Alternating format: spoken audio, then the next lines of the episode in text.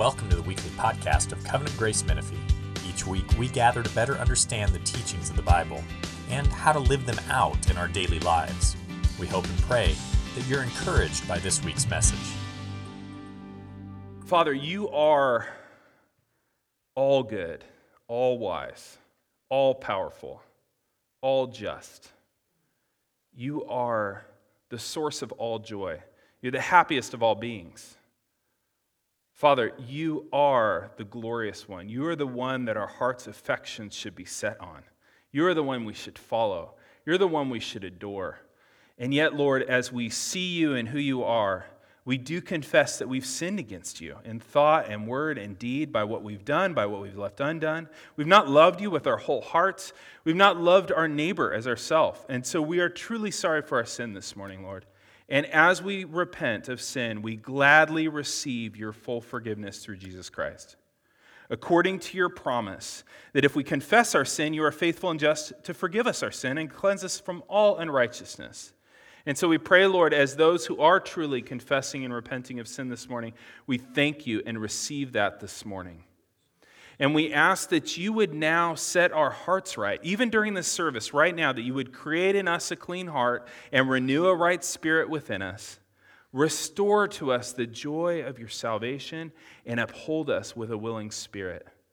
Father, make us people who love what you promise and delight in what you command.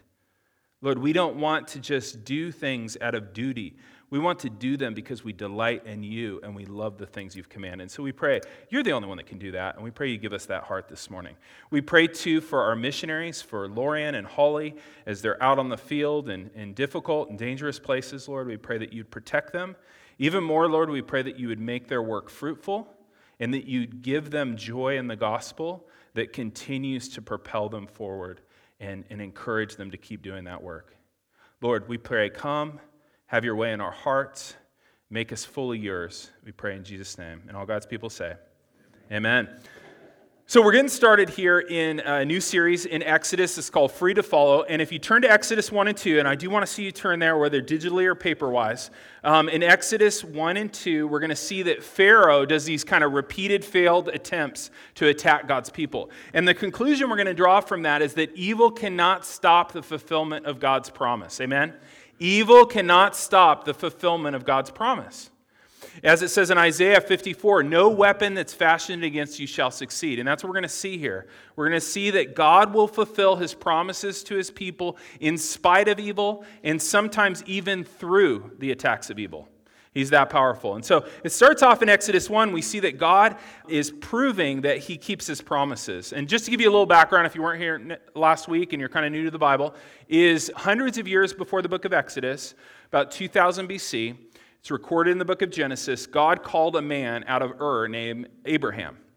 And he made three promises to him. And the three promises were he was going to give him a multitude of descendants, he was going to give those descendants a land, and he promised that one of his descendants, one of Abraham's long, long, long descendants, would be the Savior of the world. So he makes these promises to Abraham. And so Abraham had a son named Isaac. Isaac had a son named Jacob. Jacob had 12 sons. One of them was Joseph. Joseph was betrayed by his brother, sold into slavery. He ends up in Egypt as a slave. He eventually, through some supernatural workings, ends up rising in power in the government right under Pharaoh. And he got that position because he successfully predicted that there would be a famine to come. There was going to be seven years. And so the, Egypt was warned to store up grain for seven years for the seven year long famine, and he saved the nation. And so Joseph ends up this national hero in Egypt. And he's allowed then to bring in his family, all 70 of them, into Egypt. They're fed, they're kind of all treated well because of Joseph and his success in saving the nation. And so Exodus takes place centuries later. And Exodus, guys, is a continuation of the story of God's covenant promise to Abraham. So this is God's covenant promise to Abraham continued. And we actually, in the Hebrew, the first verse in Exodus is the word and. It's kind of interesting. You know, you're told not to start sentences with and. How about starting books with and? It started with and to show that it's a continuation of God's promise to Abraham. And you see in verse 1 his promise being fulfilled of the descendants. Take a look at it. These are the names of the sons of Israel who came to Egypt with Jacob, each with his household Reuben, Simeon, Levi, and Judah, Issachar, Zebulun, Benjamin, Dan, Naphtali, Gad, and Asher. All the descendants of Jacob were 70 persons. Joseph uh, was already in Egypt. Then Joseph died, and all of his brothers, and all that generation, and the people of Israel were fruitful and increased and they multiplied and they grew strong and the land was filled with them. Okay that's what happened over the hundreds of years is they went from 70 to a land filled with them.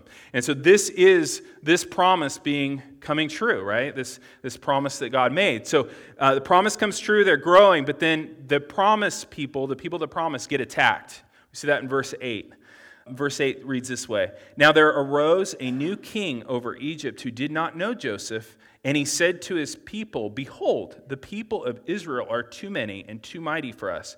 Come, let us deal shrewdly with them, lest they multiply, and if war breaks out, they join our enemy and fight against us and escape from the land. And so Pharaoh's attacking God's people. And Pharaoh's attacking God's people, and he has his reasons. One of them is it says that, that he, didn't, he didn't know Joseph. It doesn't mean that he didn't know of Joseph, but he didn't acknowledge Joseph and what he'd done hundreds of years ago as kind of the salvation of that entire nation. He doesn't acknowledge that about Joseph. You know, Joseph and God's people, the Jews, had had such a fundamental role in the preservation of Egypt, and he doesn't even take that into account. And I was just thinking, I won't get into it real de- in depth, but that's kind of the cultural moment we're in right now, right? As our culture seeks to remove the, the Christianity that it finds so, you know, repugnant and repulsive, and not realizing that the Christian way of thinking and the Christian way of living is actually the foundation of Western culture. You know, it's like Jenga. You don't want to pull that piece out. Like, that's, that's an important piece, right? But just like that, Pharaoh here, he, he doesn't, he doesn't kind of take that into account that Joseph had saved the nation. Pharaoh's also afraid. He's afraid of their numbers. That kind of xenophobia, that kind of fear of foreigners is common today. People, you hear it all over the world. People bemoan the influx of people that don't look like them and don't sound like them, and they fear those that they don't know. The xenophobia though, that's in here is specifically anti Semitism. That's what we're seeing here. And it's a huge theme in history. I mean, you think about this, this kind of anti Semitic attack that's happening here, this, this hatred and this demonizing of the Jews has been a theme throughout human history. I mean, no group has, has faced this kind of thing like they have. But there's something deeper here, guys. There's something deeper because Pharaoh here is actually, he's a part of a long line of men who have attempted to stamp out God's people. And if you go through the Old Testament, you'll see it over and over again. You see it like in the book of Esther, you see it, you know, with the Babylonians. There's this struggle between God's people and this line of people that want to stamp it out. And it all started back in Genesis 3. Satan tempts Adam and Eve. They sin against God. And then this ancient quarrel starts between Satan and God's people. You guys remember what God promised when he cursed Satan in Genesis 3:15. He said, "I will put enmity between you, Satan, and the woman, between your seed and her seed. He shall bruise your head, and you shall bruise his heel." God promised that one day this seed or this descendant, I'm saying seed like a plant seed, this seed, or this descendant would come and defeat Satan for good.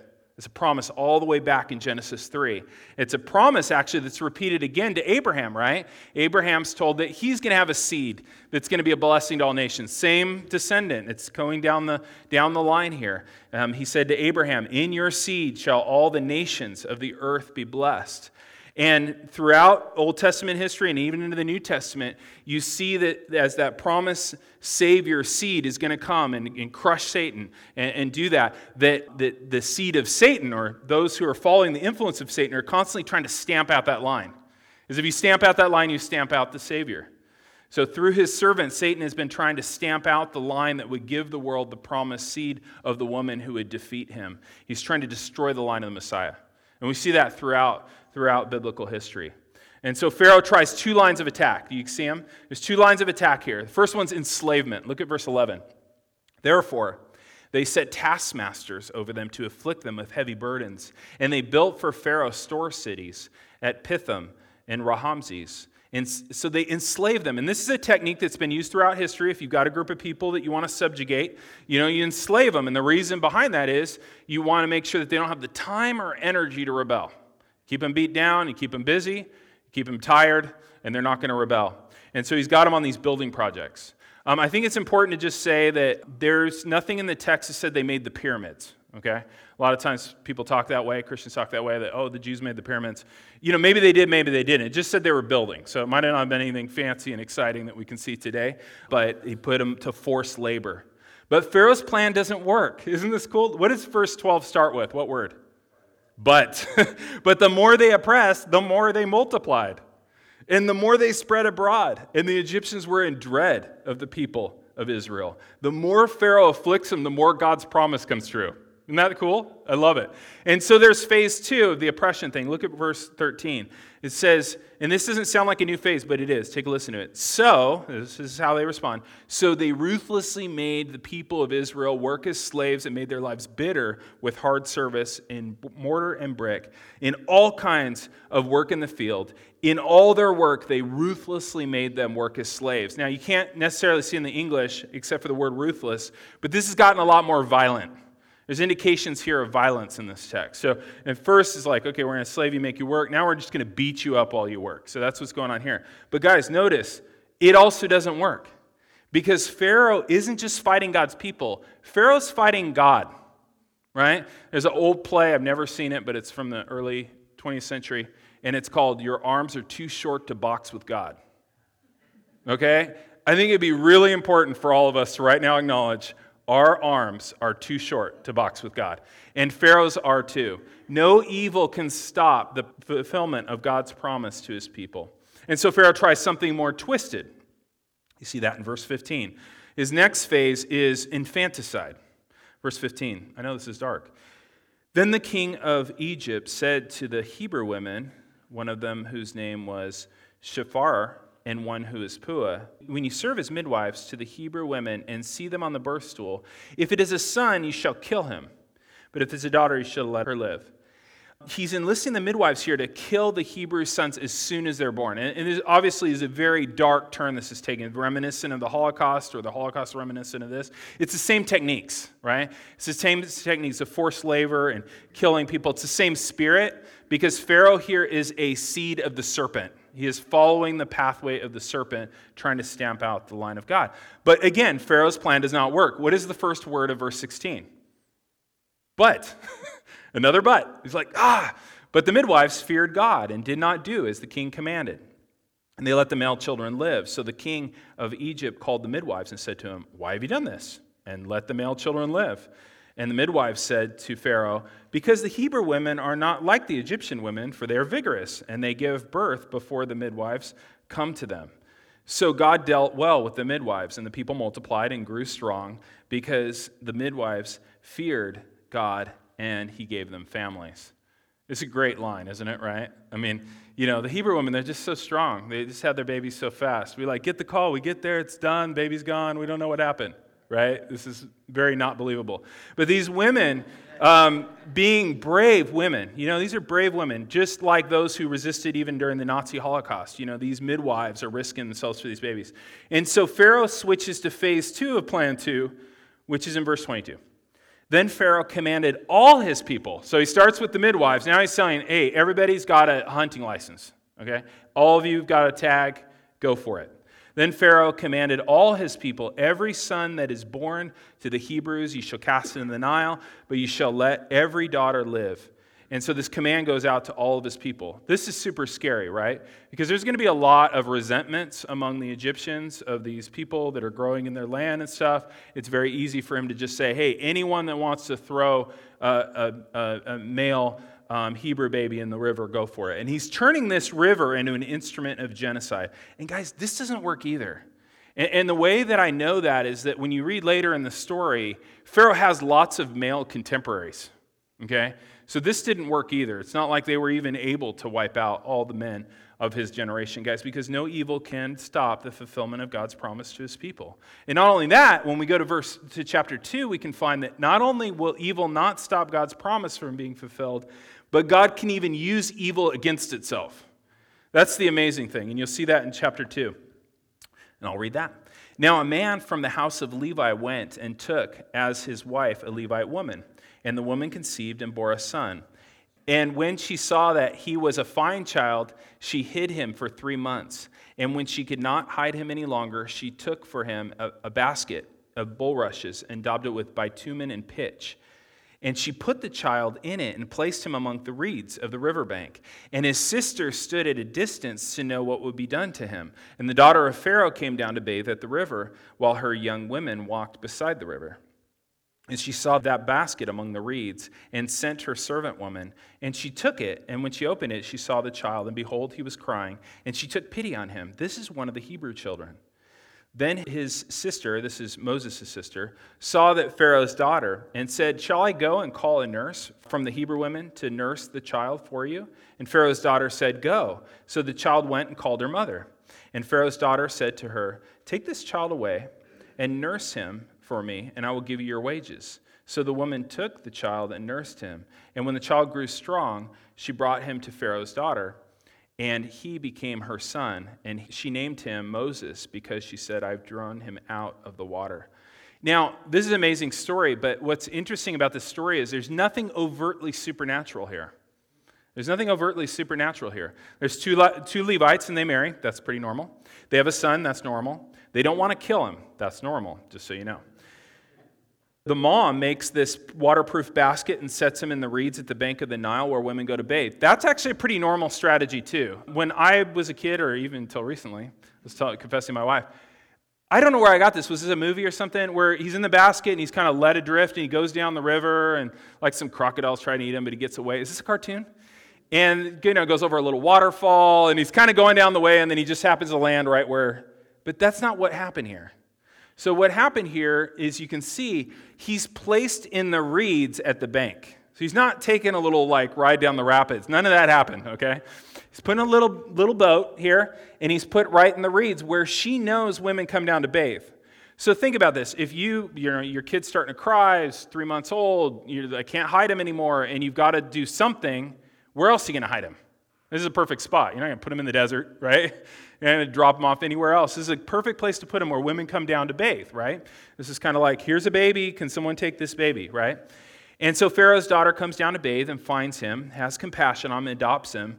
And then the sister, who's kind of scouting out, she sees this. She goes, Oh, do you need somebody to nurse that baby? I know somebody that can. And it's Moses' own mom, which is impressive, but it's not overtly supernatural. If you heard that story back then, you might say, You know, they're telling the story, and you're like, No way. You're so lucky right? That would be the response. Wow, how lucky. That's, that's amazing. But you wouldn't say, wow, a miracle. You'd say, wow, so lucky.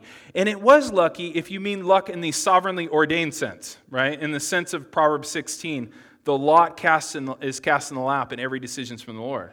Is God rules over even things that are seemingly random or lucky, right? And even though there's nothing overtly supernatural here, guys, God's fingerprints are all over this okay? We can all read this like the book of Esther and go like, all right, I know who did this, right? And we can know it from the description of the basket. Do you see that in verse 3? It says the basket was waterproofed with pitch. Can you think of another place in the Old Testament where pitch is used for waterproofing? Where?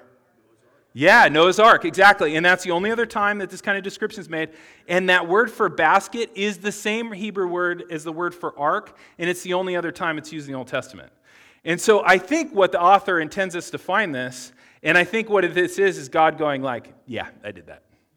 Right? He's going, yeah, I did that. God is again using an ark, a miniature one, to rescue his people. Like in the days of Noah, when evil wanted to stamp out the line of the Messiah, then God is preserving his people. Isn't that awesome? Isn't it amazing? Is an amazing example of God's creative sovereignty? You think of God like that? He's a creative sovereignty. He writes history. He didn't just have the scriptures written, he wrote the history that the scriptures are describing. He has a creative sovereignty. The theological term for this is providence. You guys ever use the term providence? God's providence? It's an important term to have in your head and in your mind and in your mouth. Um, it's a great option to lucky or random or just like, wasn't that cool? It was providential, right? Um, the Heidelberg Catechism, I have a slide of it here.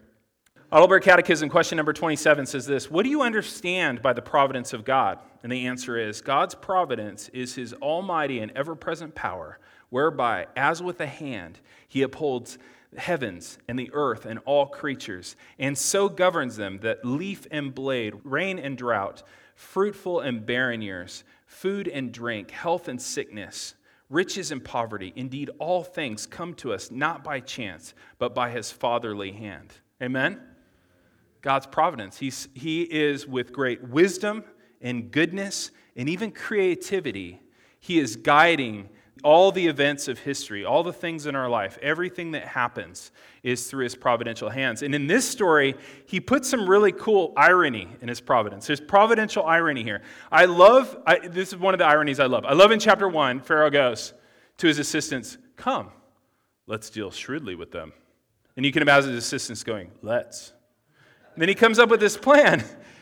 And then he's like promptly outwitted by five ladies right? These five women, these courageous women, outwit him. He's the most powerful man in the world. He's outwitted, like instantly. I love the, the irony of the fact that, that what God did with the Nile, because Pharaoh chose the Nile as his instrument of death, and then God says, No, no, no, no. I'm going to use that instrument of death. I'm going to use it as an instrument to give my people life. He turns an instrument of death into an instrument of life. Um, I love how God uses Pharaoh's own power against him right? It's so cool when you watch this because Pharaoh ends up paying to raise the very one that's one day going to defeat him. Isn't that amazing? That's amazing creative providence right there, right? Pharaoh's funds go to pay for Moses to be nursed by his own mother. So Moses' mother gets her baby back and is paid to raise him. Okay? This is amazing. This is Pharaoh's money going to raise the one who will one day destroy him. Pharaoh then pays all for Moses to receive all the food and luxuries and education that Egyptian royalty can expect. He's being duped into all this by his own daughter. Pharaoh's own resources are being raised for the person that's going to take him down. All of his efforts to destroy the promise, he actually goes to fulfill it. Guys, because no evil can stop the fulfillment of God's promise to his people. Like evil, when it tries, only evil ends up working for it, right? And, go, and I think the Lord's like, hey, Pharaoh, I can do this all day. Hit me again. You know, try again. I can do this all day. You know, um, Pharaoh's like, oh, come, let us deal shrewdly. And Psalm 2 says that he who sits in the heavens laughs. And we should too, by the way. Guys, God's got this. No evil can stop him. Uh, the Jews have always looked back on this story of the Exodus as a way to remind themselves of God's power, of his sovereignty, of his faithfulness, of the way that he can shame the wise and he can outpower anyone. But we, guys, we have a greater example of this in Jesus Christ, don't we? All those things we see in a greater way in Jesus Christ. Jesus being the true seed of the woman who's come to defeat Satan and sin and death. Jesus has come to crush the head of the serpent, just as God promised. And there's some really fine similarities here between um, Moses and this story and Jesus Christ. So, Jesus, like Moses, came from humble beginnings in an oppressed nation, right? So, um, the, the Jews being oppressed by Egypt in Moses' time, uh, the Jews being oppressed by the Romans in Jesus' time. Jesus, like Moses, was an infant hunted by an evil king. The similarities are too strong there to miss, right? You guys remember Herod's response when he heard about Jesus' birth? He wanted to stamp him out, he wanted to kill him, right? Because Herod was the kind of seed of the serpent in his own day, and he sees this rival king, and Herod wants to exterminate him. What does he do? He tries to wipe out all of the babies in, in Bethlehem that are two years old and under. And then where does the family flee to? They find safety in Egypt, just like Moses did. It's amazing, right? Just like in Exodus at the cross, God uses the power of evil against itself. You guys know how judo works? Neither did I. So I have a friend that does it. And I was talking about it. And one of the principles, you always hear like judo is this martial art form that you use your, your opponent's uh, strength against them, right? And so I called him. I'm like, hey, is this true? And he said, Yeah. He said, in the standing form of judo, when you're not the grappling, when you're standing, you use your opponent's momentum against them. So if they're lunging at you, you're going to find a way to use that momentum against them. So you're using your opponent's power against them. Guys, the cross was the ultimate judo move. God used his opponent's power against him. All the forces of evil are against Jesus at the cross to destroy him. And what does God do? He uses all their power against him to defeat them. Listen to Peter in Acts 2:23. He says this about the cross. This Jesus delivered up according to the definite plan and foreknowledge of God, you, these unbelieving Jews, crucified and killed by the hands of lawless men. So what was it? Was the cross God's plan? Or was the cross the plan of lawless men? Answer yes right? Or again in Acts 4:27. For truly in this city they were gathered together against your holy servant Jesus, whom you anointed, both Herod and Pilate, along with the Gentiles and the people of Israel, to do whatever your hand and your plan had predestined to take place. Same question, which is it? Was the cross Herod and Pilate's rebellion against God's anointed? Or was the cross God's hand and plan doing whatever he predestined to do? Answer yes. Isn't that amazing? What they meant for evil, God meant for good, the best kind of good. It's amazing when you think about it, guys. On the cross, Jesus defeated sin by being sinned against. The cross is the worst sin in history. You can't have a worse sin than killing God the Son, right? There's not a worse sin than that. And yet, at that worst sin in history, all of your sins, if you trust in Jesus, were wiped away. That's a pretty cool move. That's amazing. That's amazing. You use the biggest sin in history as God's means for which to have all of our sins wiped away. Or think about how Jesus defeated death by dying. You know, like in Exodus 2, Jesus turned the enemy's chosen instrument of death, the cross, into an instrument that would give us all life. Didn't see that coming. That's impressive, right? That's impressive. You know, how about this? Jesus defeated the serpent by taking his bite, right? Jesus defeated Satan by letting him crucify him. We see that in Genesis 3:15, right? That the seed of the woman would crush the head of the serpent. But that the seed of the woman would take this bite and the heel, but then he would crush the head of the serpent. On the cross, Jesus got what turned out to be a heel wound, and Satan got a fatal head wound. Colossians 2:14 says this about the cross, that Jesus disarmed the rulers and authorities and put them to open shame by triumphing over them. Do you think about the cross that way? You think about that as Jesus' triumph over sin and Satan and death? It was. No evil can stop God's promise from being fulfilled to you guys. The greatest evil in history, the killing of the Son of God on the cross, was actually used to bring you blessing. If God can do that, and He can, and He did, then God can turn any evil that stands against you for your good.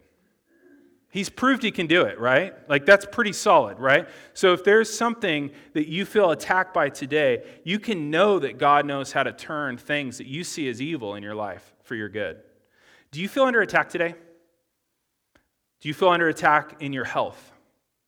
Do you feel under attack in your finances or your career? Do you feel under attack in your relationships? Do you want to answer D? All the above. Okay. Some of those are dangerous questions to answer.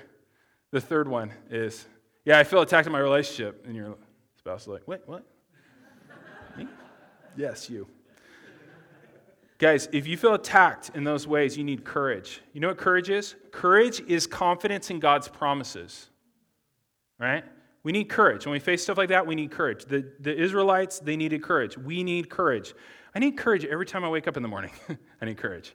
And the first thing that happens often, wake up, sense of dread, try to name it, give it a name. This dread must be this, this, or this. And it's like, no, the dread came first. We need courage. What's courage? Courage is confidence in God's promises, right? We need that. Has God made promises to you? Yes. If you're in Christ, if you're trusting in Jesus, God has made certain promises to you. I think this is kind of vague because some of us have claimed promises that aren't promises, you know, like that He's going to you know, make our wildest dreams come true and make us successful and we'll never get sick. And none of those promises are made to you. Let me give you the ones you actually have. They're better. He's promised you this. In Christ, God has promised you, if you're in Jesus, if you're trusting in Him, that He will never leave you or forsake you, that He will turn every attack against you for your good. He's promised to make you more and more like Christ. He's promised to resurrect you from the dead and complete that work. He's promised to make you one day ridiculously happy forever in the world to come. And I know that doesn't land on us as strongly as it should. Because sometimes you'll bring that up and people go, oh, that? I kind of wanted, you know, the promotion. I'm like, okay, wait. Let's... He's promised to make you ridiculously happy forever in the world to come in a resurrected body in the presence of his, his, his own glory, to see him and know him. Your best day here isn't like that, not even close. These are some of God's promises to you personally. Um, Jonathan Edwards in the 1700s, he preached his first sermon when he was 18. And the thesis of his sermon was great. So the thesis is this Christians should be happy. Here are his points Christians should be happy. Our bad things will turn out for good. Point number two. Our good things can never be taken away from us. Point number three. The best things are yet to come. You like that? Those are all, you can back all those up with scripture, okay? Christians should be happy. Our bad things will be turned to good. You can think of a bunch of verses on that. Our good things can never be taken away from us, and the best things are yet to come. Guys, no evil can stand against God's fulfilling of his promises to you. What's the enemy going to do? Afflict us with hard labor? We multiply. Kill us? We resurrect. Guys, Satan is inept at destroying God's promise. He's as inept as Pharaoh. Now, he's powerful, and if you stray from the Lord, there's all kinds of trouble you can get yourself into. But for those who are trusting in Christ, repentant, guys, he's inept. God has these problems. Those promises I listed to you cannot be taken away by him. Our God reigns. Psalm 2 says, He sits in the heavens and laughs. We should do a lot more laughing right? If our God sits in the heavens and laughs, what does that tell us? He's got this. Like people don't laugh when they don't have this. Um, I remember Spurgeon talking about, I don't remember Spurgeon, but I remember a sermon of his. I'm not that old.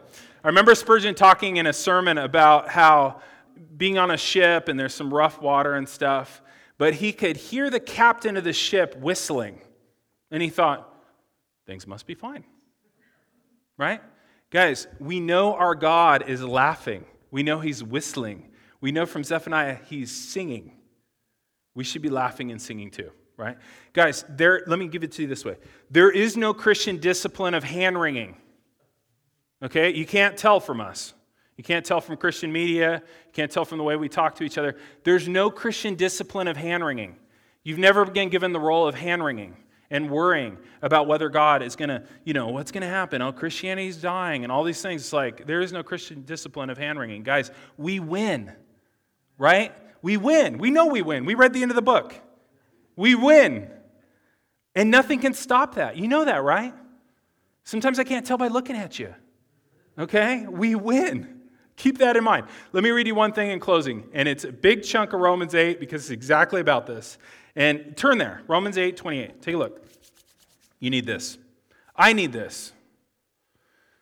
We win. Okay? Our God sits in the heavens laughing. He's singing, he's whistling. The ship is fine. Okay. Romans 8:28 says this, "And we know that for those who love God, all things work together for good, for those who have been called according to his purpose." That's you if you're trusting in Jesus. For those whom he foreknew, he also predestined to be conformed to the image of his son. That sounds awesome. In order that he might be the firstborn among many brothers. And those whom he predestined, he also called. And those whom he called, he also justified. And those whom he justified, he also glorified. That is a, what they call the golden chain. There's no lost people in the middle of this, right? So if you're predestined and called and you're currently and justified, trusting in Jesus, you will be glorified. What shall we say to these things? If God is for us, who can be against us? He who did not spare his own son, but gave him up for us all, how will he not also with him graciously give us all things? Who shall bring a charge against God's elect? It is God who justifies. Who is it who condemns? Jesus Christ is the one who died. More than that, who was raised, who is at the right hand of God, who indeed is interceding for us. Who shall separate us from the love of Christ? Shall tribulation or distress or persecution or famine or nakedness or danger or sword? As it is written, For your sake we are being killed all day long and we are regarded as sheep to be slaughtered. No, in all these things, we are more than conquerors through him who loved us. For I am sure that neither death, nor life, nor angels, nor rulers, nor things present, nor things to come, nor powers, nor height, nor depth, nor any other thing in all creation will be able to separate you from the love of God in Christ Jesus our Lord. Amen? Amen. Amen. Amen. No weapon fashioned against you shall succeed. Let's pray. Father, we thank you for your beautiful word to us this morning. Lord, we know that if we seek refuge in you, we have nothing to fear. If we don't seek refuge in you, we have you to fear. And so we pray, Lord, that we would all be seeking our refuge in you, that we would draw near to you, that we would not stray from you, but we would hide ourselves in you and feel the security that you're immovable, unshakable, victorious. Lord, help us to draw near, to abide in you, to enjoy that security. We pray in Jesus' name. Amen. In the Lord's Supper, God illustrates his covenant promises, the ones that I read to you today. And it shows us how Jesus secured all of that through his broken body and his shed blood. That's what the, the elements represent here. In the Lord's Supper, God feeds and strengthens us. We need courage. We need strength. He does that through the preaching of the word. He does that through this as well. He feeds and strengthens us. I love Psalm 23. It says this, not specifically about the Lord's Supper, but it fits great. You have prepared a table before me in the presence of my enemies. That's what this is. You anoint my head with oil, my cup overflows. Surely goodness and mercy shall follow me all the days of my life, and I shall dwell in the house of the Lord forever. If Jesus is your only hope to dwell in the house of the Lord forever, then this is for you. If you're currently repenting of sin, this is for you.